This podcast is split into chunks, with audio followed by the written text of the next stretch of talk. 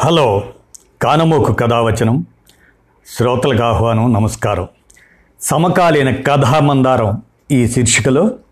ఇప్పుడు మనం సంతకం అనే ఈ కథను ముడియం కిషోర్ కుమార్ రాయగా మీ కానమోకు స్వరంలో ఆలకించండి. ఇక కథలోకి ప్రవేశిద్దామా? ఆనంద నిలయం. యజమాని పేరు జానకిరాముడు. ఇల్లాలి పేరు జగదీశ్వరి. ఇద్దరు అమ్మాయిలు మనస్విని వినోదిని. కాలేజీ చదువులు చదువుతున్నారు. జానకిరాముడు ప్రభుత్వ ఉద్యోగి జగదీశ్వరి గృహిణి. జానకిరాముడికి ఓ అన్నయ్య పేరు కృష్ణప్రసాద్. వృత్తి వ్యవసాయం. పొలాలు పుష్కలం. పొలాలను కౌలుకిచ్చి అజమాయిషీ చేయడం. అన్న పని. కృష్ణప్రసాద్కు ఇద్దరు అబ్బాయిలు ఉన్న ఊరిలోనే ఉద్యోగాలు కౌలు పనులు చూసుకుంటున్న అన్నకు పొలం మీద వచ్చే ఆదాయంలో ఓ శాతం అధికంగా ఇవ్వాలన్నది ఇద్దరి మధ్య పెద్దల అంగీకారం. జానకిరాముడు ఉద్యోగరీత్యా ఊర్లు తిరగడం వల్ల తల్లిదండ్రులను చూసుకునే వీలు వసతి తక్కువగా ఉండడం వల్ల తండ్రి తండ్రులిద్దరూ అన్న కృష్ణప్రసాద్ ఇంట్లోనే జీవనం గడిపేవారు. అడపాదడప తాను పనిచేస్తున్న ప్రాంతానికి తల్లిదండ్రులను తీసుకెళ్ళేవాడు కానీ పొలం పనుల్లో చేదోడు వాదోడుగా ఉండాలని తల్లిదండ్రులిద్దరూ ఎక్కువగా పెద్దబ్బాయి కృష్ణప్రసాద్ దగ్గరే ఉండేవారు. జానకిరాముడుకు రిటైర్మెంట్ దగ్గరవడంతో సొంత ఊరికి దగ్గరగానే పోస్టింగ్నిచ్చింది ప్రభుత్వం. అది అన్ని విధాల తనకు మంచిదన్న అభిప్రాయంతో అంగీకరించాడు జానకిరాముడు.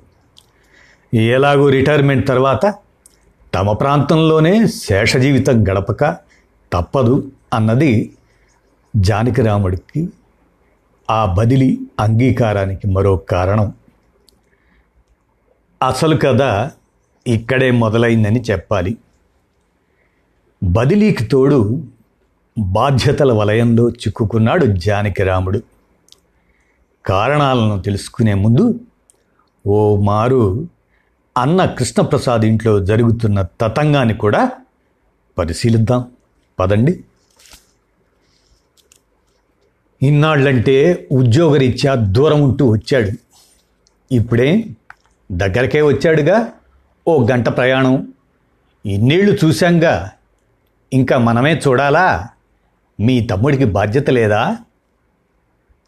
ఈసడింపుగా అంది కృష్ణప్రసాద్ భార్య. భార్య మాటలకు ఆశ్చర్యచకితుడయ్యాడు కృష్ణప్రసాద్. ఇన్నేళ్ళ నుంచి మనతోనే ఉన్నారుగా. వాళ్ళకు అలవాటైంది ఇప్పుడెందుకు? అనవసరంగా వాళ్ళను ఇబ్బంది పెట్టడం సర్ది చెప్పే ప్రయత్నం చేశాడు. చేసే వాళ్ళకి తెలుస్తుంది చూసే వాళ్ళకేం తెలుస్తుంది? ఓ ఇద్దరు మనుషులు ఇంట్లో ఎక్కువైతే ఆడ మనిషికి ఎంత కష్టమో అర్థం చేసుకోండి. మనసులోని మాటను వెళ్ళగక్కింది భార్య. వాళ్ళ పనులు వాళ్ళు చేసుకుంటున్నారుగా మన మీద ఆధారపడడం లేదుగా. వండి వార్చడం కూడా అంత కష్టమా? కాస్తంత కఠినమైంది కృష్ణప్రసాద్ గొంతు. ఆర్థికంగా కూడా ఆలోచించాలి. ఎప్పుడు మనదే బాధ్యత అంటే ఎలా? పిల్లల చదువుకయ్యే ఖర్చు గురించి ఆలోచించండి. డబ్బుతో ముడిపెడుతూ మాట్లాడింది భార్య.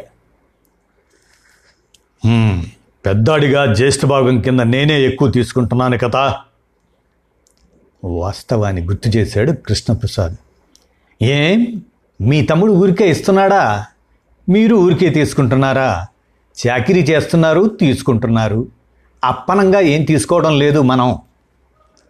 గొంతు పెద్దది చేసి మాట్లాడింది భార్య. ఉద్యోగం చేస్తూ ఊరూరు తిరుగుతున్నాడు కాబట్టి ఇక్కడి బాధ్యతల్లో పాలు పంచుకోలేకపోతున్నాడు. అర్థం చేసుకో. యథార్థాన్ని చెప్పాడు కృష్ణప్రసాద్. కానీ ఖర్చు లేకుండా కాసింత శ్రమ లేకుండా పొలం కౌలు అందుకుంటున్న తమ్ముణ్ణి బాగానే వెనకేసుకొస్తున్నారు. రక్త సంబంధం అన్నదమ్ముల మధ్య కాదు తండ్రి కొడుకుల మధ్య కూడా ఉంటుందని మీరు అర్థం చేసుకోండి. తర్కబద్ధంగా మాట్లాడే ప్రయత్నం చేసింది కృష్ణప్రసాద్ భార్య. వాడికి ఇద్దరు అమ్మాయిలే కట్నాలు కానుకలు పెళ్ళిళ్ళు ఇంకా బోలెడు ఖర్చులు. అయినా అవన్నీ ఇప్పుడు ఎందుకు మన మధ్య సమస్య మా అమ్మా నాన్నలదైనా విషయానికి వచ్చాడు కృష్ణప్రసాద్. అమ్మాయిలు అమ్మాయిలు అని చీటికి మాటికి ననకేసుకొస్తున్నారు. ఏ? అబ్బాయిలకైతే ఖర్చులు ఉండవా కట్నాలు ఇచ్చి పెళ్ళి చేసి పంపిస్తే అమ్మాయి బాధ్యత తిరిగిపోతుంది కానీ అబ్బాయిలకి అలా కాదుగా పంచివ్వాలిగా. భవిష్యత్తు గురించి హెచ్చరించింది భార్య. మంచి చదువులు చెప్పించాం ఉద్యోగాలు వచ్చాయి. అయినా పంచి ఇవ్వలేకపోవటానికి అంత లేని వాళ్ళం కాదుగా? తన వాదంలో బలం ఉందంటూ వాదించాడు కృష్ణప్రసాద్. అదంతా నాకు అనవసరం. మీ అమ్మా నాన్నలకు చేసి పెట్టి ఓపిక నాకిక లేదు. మీ తమ్ముడింటికి పంపించేయండి. తన నిర్ణయాన్ని ఖరాఖండిగా చెప్పింది భార్య. ఏం జవాబు చెప్పాలో తెలియని అయోమయ స్థితిలో సరే చూద్దాం అంటూ బలవంతంగా తల ఊపాడు కృష్ణప్రసాద్. నాణానికి ఒకవైపు ఈ తతంగమైతే తల్లిదండ్రులు చెవిన వీరి సంభాషణ పడటం మరోవైపు. సాఫీగా సాగుతున్న వారి జీవితాల్లోకి తొంగి చూసిన ఈ హఠాత్ సంఘటన ఇరువురిని ఆశ్చర్యచకితులను చేసింది. చూశారుగా మీ కోడలి పెడద్దరం ఆమోదించలేనట్లుగా అంది తాయారమ్మ. అయినా అమ్మాయి అన్న దాంట్లో తప్పేముంది? సమర్థించాడు వాసుదేవయ్య. తప్పు లేదంటారా? మరి తప్పెవరదంటారు? అర్థం కానట్లు అడిగింది తాయారమ్మ. ఆస్తుల్ని పంచుకున్నట్టే అమ్మానాన్నలు కూడా పంచుకోవాల్సిన బాధ్యత ఇద్దరబ్బాయిలకు ఉంటుంది తాయారు. లౌక్యంగా జవాబిచ్చాడు వాసుదేవయ్య. అమ్మా నాన్నలు పంచుకోవటం ఏంటండి? అయోమయంగా అడిగింది తయారమ్మ. అదంతే తయారు. కొన్ని ప్రశ్నలకు జవాబులుండవు. ఇది కలికాలం. భారంగా నిట్టూరుస్తూ చెప్పాడు వాసుదేవయ్య. అయితే ఇప్పుడు మనం చిన్నారింటికి వెళ్ళాలా? ప్రశ్నార్థకంగా అడిగింది తాయారు. చూద్దాం భవిష్యత్తు ఎలా ఉంటుందో. ఇప్పటికే ఒక కాస్తంత విశ్రాంతి తీసుకో. భయం లేదన్నట్లుగా సర్ది చెప్పాడు వాసుదేవయ్య. తల్లిదండ్రుల విషయం తమ్ముడికి ఎలా చెప్పాలా? తమ్ముడింటికి వెళ్ళమని తల్లిదండ్రులకు ఎలా చెప్పాలా అని ఆలోచనలతో సతమతమవుతున్నాడు కృష్ణప్రసాద్. ఇంతలో మీ అమ్మా నాన్నల విషయం ఏం చేయదలుచుకున్నారు? ఆలోచించారా? అంటూ ఉరుములా ఊడిపడింది కృష్ణప్రసాద్ భార్య. అదే ఆలోచిస్తున్నాను. తమ్ముడితో మాట్లాడదామనుకుంటున్నాను. రేపు ఎలాగూ ఆదివారం కదా? తమ్ముడు ఇంట్లోనే ఉంటాడు. వెళ్ళొద్దాం అనుకుంటున్నాను నింపాదిగా బదులిచ్చాడు కృష్ణప్రసాద్. మీరొక్కరు వెళ్ళి రావడం ఏంటి? మీ అమ్మా నాన్నలను తీసుకెళ్ళి వదిలిపెట్టిరండి ఆర్డర్ వేసింది భార్య. అదంత బాగుండదులే. సమస్యను సామరస్యంగా పరిష్కరించుకోవాలి. ఎవరికి ఎప్పుడు ఎవరితో ఏం అవసరం వస్తుందో చెప్పలేని రోజులు ఇవి కాస్త ఓపిక పట్టడం మంచిది. అనునయంగా జవాబిచ్చాడు కృష్ణప్రసాద్. నాన్సుడు విషయంలో నా పెనిమిటికి మించిన పెద్ద ఆయన మరొకరు ఉండరు కదా? విసురుగా లోనికెళ్ళింది కృష్ణప్రసాద్ భార్య. తమ చెవిన పడేలా కోడలు మాట్లాడుతుందన్న విషయం వాసుదేవయ్యకు ఇట్టే అర్థమైపోయింది. తను ఏదైనా పరిష్కారం కోసం ఆలోచించడం మంచిదనిపించింది. ఇంతలో ఆదివారం రానే వచ్చింది. తమ్ముడింటికి బయలుదేరాలనుకుంటున్న తరుణంలో తమ్ముడే తన ఇంటికి రావడం కృష్ణప్రసాద్ని ఆశ్చర్యానికి గురిచేసింది. మరోవైపు పని సులభతరం అవుతుందేమోనన్న ఆశ కూడా మదిలో మెదిలింది. ఏంట్రా చెప్పా పెట్టకుండా వచ్చేసావు? అంటూ తమ్ముణ్ణి ఆప్యాయంగా పలకరించాడు. ఏం లేదన్నయ్య అమ్మా నాన్నలను పలకరించి చాలా రోజులైంది. ట్రాన్స్ఫర్ గొడవల్లో షిఫ్టింగ్ పనుల్లో వీలు కాలేదు. ఆత్మీయంగా బదులిచ్చాడు తమ్ముడు జానకిరాముడు. పర్లేదులేరా అయినా ఒక్కడవే రాకపోతే పిల్లల్ని మరదల్ని కూడా మెట్టపెట్టుకు రావచ్చుగా? ప్రేమగా అడిగాడు అన్న కృష్ణప్రసాద్. పిల్లలిద్దరికీ ఇంకా పరీక్షలు కాలేదు. తను కూడా ఇంకా సర్దుకోవటంలో బిజీగానే ఉంటుంది. ఇంకో మారు తీరిగ్గా వస్తాం. సమాధానమిచ్చాడు జానకిరాముడు. మరిది గొంతు విని బయటకొచ్చిన కృష్ణప్రసాద్ భార్య జానకిరాముణ్ణి పలకరిస్తూ జగదీశ్వరి పిల్లలు బాగున్నారా? అంటూ కుశల ప్రశ్నలు వేసింది. అందరూ బాగున్నారంటూ తల్లిదండ్రుల గదిలోకి వెళ్ళాడు. ఎప్పుడూ హుషారుగా బిజీగా ఉండే తండ్రి కాస్తంత దిగాలుగా ఉండటం గమనించాడు. అమ్మా బాగున్నావా? అంటూ అమ్మని పలకరించి ఏం నానా ఏదో దిగులుగా ఉన్నట్లున్నావు అని నాన్నను పలకరించాడు. అదేం లేదురా బాగానే ఉన్నాం అని చెబుతున్న నాన్న గొంతులో ఏదో తెలియని అసంతృప్తిని గమనించాడు జానకిరాముడు అరే చిన్నాడా అంటూ పిలిచిన అమ్మకు సమాధానంగా చెప్పమ్మా ఏంటి? అని అడిగాడు. ఏం లేదురా. ఇన్నేళ్ళుగా ఒకే ఊళ్ళో ఒకే ఇంట్లో ఉండి నాకు మీ నాన్నకి బోరుగా ఉంది. ఇన్నాళ్ళంటే నువ్వు దూరంగా ఉన్నావు. ఇప్పుడు దగ్గరికే వచ్చావుగా. కొన్ని రోజులు మీ ఇంటికి కూడా రావాలని మీ సంసారాన్ని చూడాలని నేను మీ నాన్న అనుకుంటున్నానురా. నువ్వేమంటావు? అని సూటిగా అడిగేసింది తల్లి తాయారమ్మ. ఎలా అడగాలా అని సంకోచిస్తూ ఆలోచిస్తున్న వాసుదేవయ్యకు అమాయకమైందే అయినా అర్థవంతంగా అద్భుతంగా అడిగిన భార్య ప్రశ్న ఊరట కలిగించింది.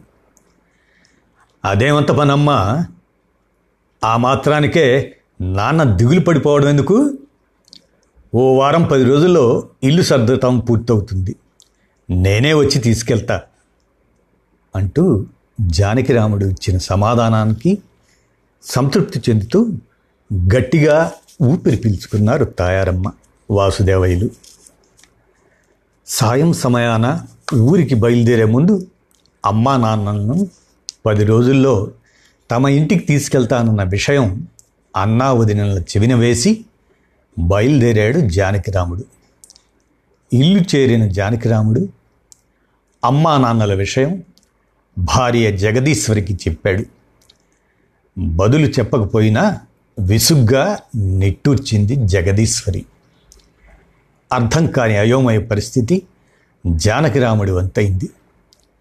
క్యాలెండర్లో పది పేజీలు చిరిగాయి. ఓ ఆదివారం ఉదయాన్నే అమ్మా నాన్నలను తీసుకొని తమ ఇల్లు చేరాడు జానకిరాముడు అమ్మా నాన్నలను వారి గదివైపు తీసుకెళ్ళగా పిల్లలిద్దరూ అవ్వా తాతల సామాగ్రిని గదికి చేర్చారు. కాసేపట్లో మంచినీళ్ళు కాఫీతో వచ్చి పలకరించి వెళ్ళింది జగదీశ్వరి. వంటగదిలో బిజీగా ఉన్నట్టు చెప్పి చెరచెర అక్కడి నుంచి వెళ్ళిపోయింది. మధ్యాహ్నం భోజనం తర్వాత అందరూ కాసేపు కునుకుతీయగా తమ గదిలోకి వెళ్ళాడు జానకిరాముడు. అప్పటికే వంట పని పూర్తి చేసుకొని గదికి చేరుకొని ఉంది జగదీశ్వరి. ఇద్దరి మధ్య కాసేపు నిశ్శబ్దం రాజ్యమేలింది ఊరికే మీ అమ్మా నాన్నలను తీసుకొస్తే ఎలా? ఖర్చులకు డబ్బులు కూడా పట్టుకురావాలిగా? నిశ్శబ్దాన్ని ఛేదిస్తూ తొలి బాణాన్ని విసిరింది జగదీశ్వరి. జగదీశ్వరి ప్రశ్నకు దిమ్మ తిరిగిన జానకిరాముడు తల్లిదండ్రులకు అన్నం పెట్టేందుకు డబ్బులు అడగాల. అన్నాడు ఆశ్చర్యంగా. ఏ? మీ అమ్మా నాన్నలకు మీ అన్న ఊరికే పెట్టాడు అనుకుంటున్నారా తిండి తీర్థం? ఖర్చు పెట్టింది వారి సొమ్మేనని అందరికీ తెలుసు. పైగా మీ అన్నపిల్లల చదువుకయ్యే ఖర్చులు కూడా మీ నాన్నగారే భరించారు. ఇంటి ఖర్చుల బాధ్యత కూడా ఆయనే చూసుకున్నారు. వయసులో ఉండగా గొడ్డు చాకరీ చేయించుకొని పురుళ్ళు పోయించుకొని పిల్లల మూతులు ముడ్లు కడిగించుకొని ఈరోజు వయసైన తర్వాత నా ఇంటి మీదకు వస్తే నేనెందుకు చేస్తాను? రిటైర్ అయిన తర్వాత ఏ బాధరబందీ లేకుండా హాయిగా గడపొచ్చు అనుకుంటే మీ అన్నా వదిలిన పుణ్యమా అని బాధ్యతల సుడిగుండంలో ఇరుక్కుంటున్నామన్నమాట అంటూ విరుచుకుపడింది జగదీశ్వరి. ఆ విశ్వరూపానికి నిశ్చేష్టుడయ్యాడు జానకిరాముడు. భార్యకు ఇంత నోరుందా అని ఆశ్చర్యపోయాడు. భార్య మనసులోని బడబాగ్నిని చల్లార్చడం ఎలా అని భయకంపితుడయ్యాడు. బదులివ్వని భర్త వంక విసుగ్గా చూస్తూ నిద్రాదేవి ఒడిలోకి జారుకుంది జగదీశ్వరి. జానకిరాముడి వంతు కూడా అదే అయ్యింది. కాలచక్రంలో మరిన్ని నెలలు గడిచాయి. సర్దుకుపోవటం అలవాటైన తాయారమ్మ వాసుదేవయ్యలు చిన్న కొడుకు జానకిరాముడింట్లోనే జీవిత చక్రాన్ని దుర్లిస్తున్నారు. సమయానికి తిండి తప్ప సంతోషం సరదాలనేవి వాళ్ళ జీవితాల నుంచి దూరమయ్యాయని చెప్పొచ్చు. అప్పుడప్పుడు మనవరాళ్ళిద్దరూ కాసేపు పలకరించడం తప్ప కోడలతో మాటామంతి ఉలుకు పలుకు లేదన్నది వాస్తవం. తప్పుకోలేక తప్పనిసరి జీవనయానాన్ని సాగిస్తున్న వృద్ధ దంపతులను చూస్తే ఎవరికైనా జాలి కలగక మానదు. అప్పుడప్పుడు పెద్ద కొడుకు వచ్చి చుట్టపు చూపుగా పలకరించి వ్యవసాయ పనుల గురించి చర్చించి వెళ్ళడం ఆనవాయితీగా జరుగుతుందే తప్ప తమ ఇంటికి రమ్మని పిలిచిన దాఖలాలేవి లేవు. అన్ని రోజుల్లాగే ఆ రోజు కూడా సూర్యుని లేలేత కిరణాలు ప్రపంచానికి వెలుగునిస్తున్నాయి. అందరిలానే జానకిరాముడింట్లో కూడా మెల్లమెల్లగా నిద్రలేస్తున్నారు. అందరూ లేచినా అమ్మా నాన్నల అలికిడి లేకపోవడంతో కంగారుగా అటువైపు అడుగులేశాడు జానకిరాముడు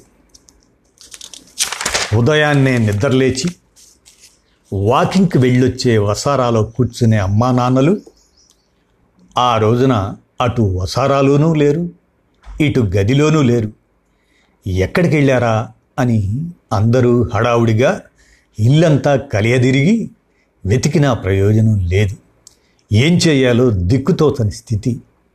ఎక్కడ వెతకాలా అన్న ఆందోళన. వెంటనే అన్న కృష్ణప్రసాద్కు ఫోన్ చేసి అమ్మా నాన్నలు ఏమైనా వచ్చారా? అని అడిగాడు. లేదని జవాబు చెప్పిన అన్నకు పూర్తి వివరాలు అందించాడు జానకిరాముడు. అన్న కొడుకులిద్దరూ వాళ్ళ ఊళ్ళో అటు బస్టాండ్కు ఇటు రైల్వే స్టేషన్కు తాత స్నేహితుల ఇళ్ళకు క్షణం తీరిక లేకుండా తిరుగుతున్నారు. ఇటు జానకరాముడి కూతుళ్ళు తాత సెల్ ఫోన్ను ట్రేస్ చేసే పనిలో టవర్ని లాక్ చేసే ప్రయత్నంలో ఉన్నారు. సెల్ ఫోన్ సిగ్నల్స్ అందడం లేదు.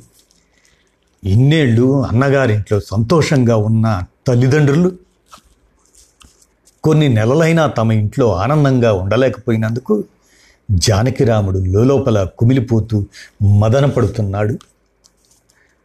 బండేసుకొని తిరగని వీధి లేదు.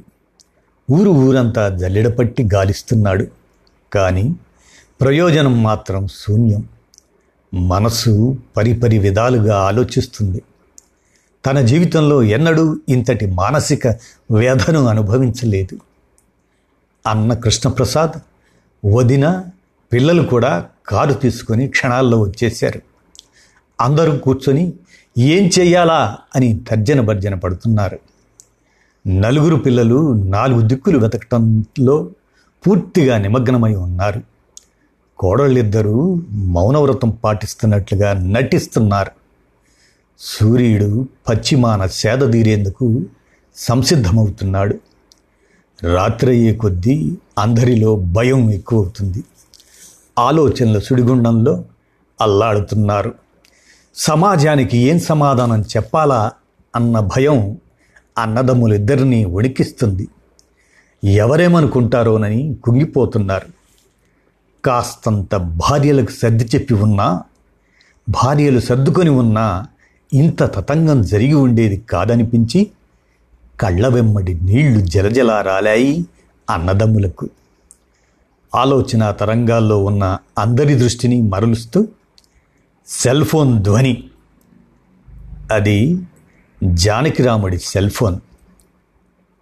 హలో జానకిరాముడు గారా మాట్లాడుతున్నది? అవతల వ్యక్తి ప్రశాంతంగా పలకరిస్తున్నాడు. అవునండి మీరెవరు? ఎక్కడి నుంచి మాట్లాడుతున్నారు? కంగారుగా ప్రశ్నించాడు జానకిరాముడు.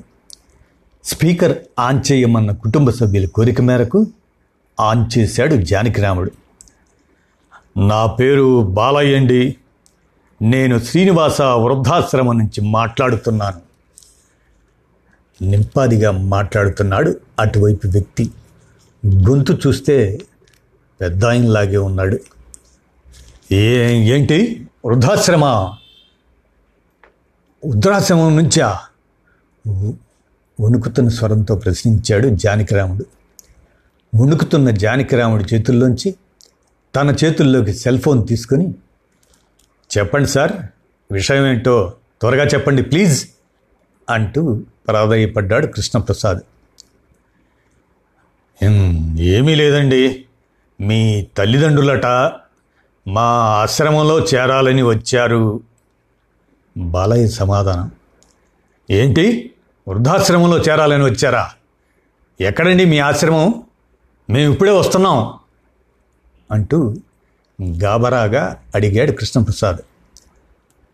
కంగారు పడకండి. మీ అమ్మా నాన్నలిద్దరూ బాగున్నారు.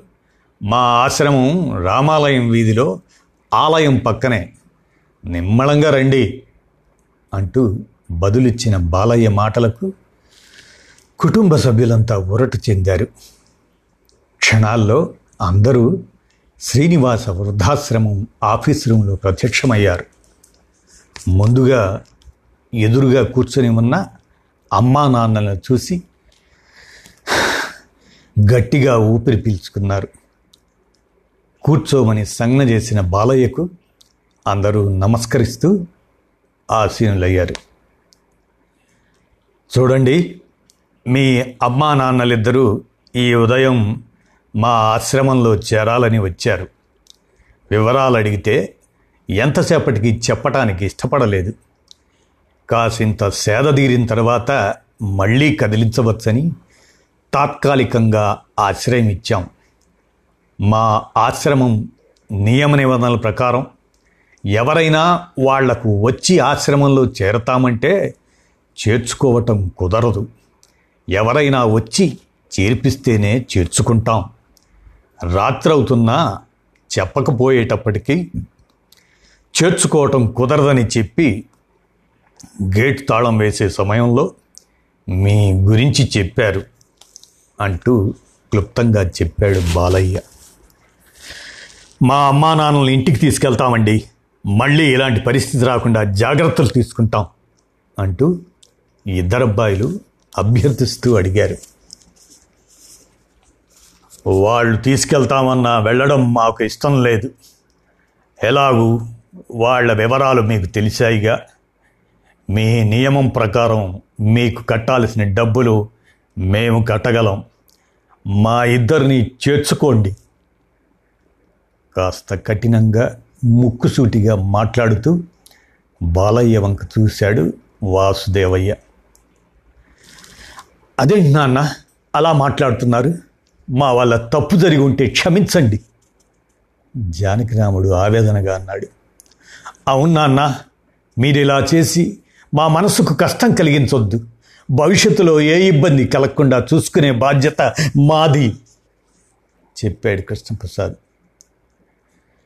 మీరు చూసుకుంటారా? సరేరా మీ పెళ్ళాలు చూసుకోవాలిగా.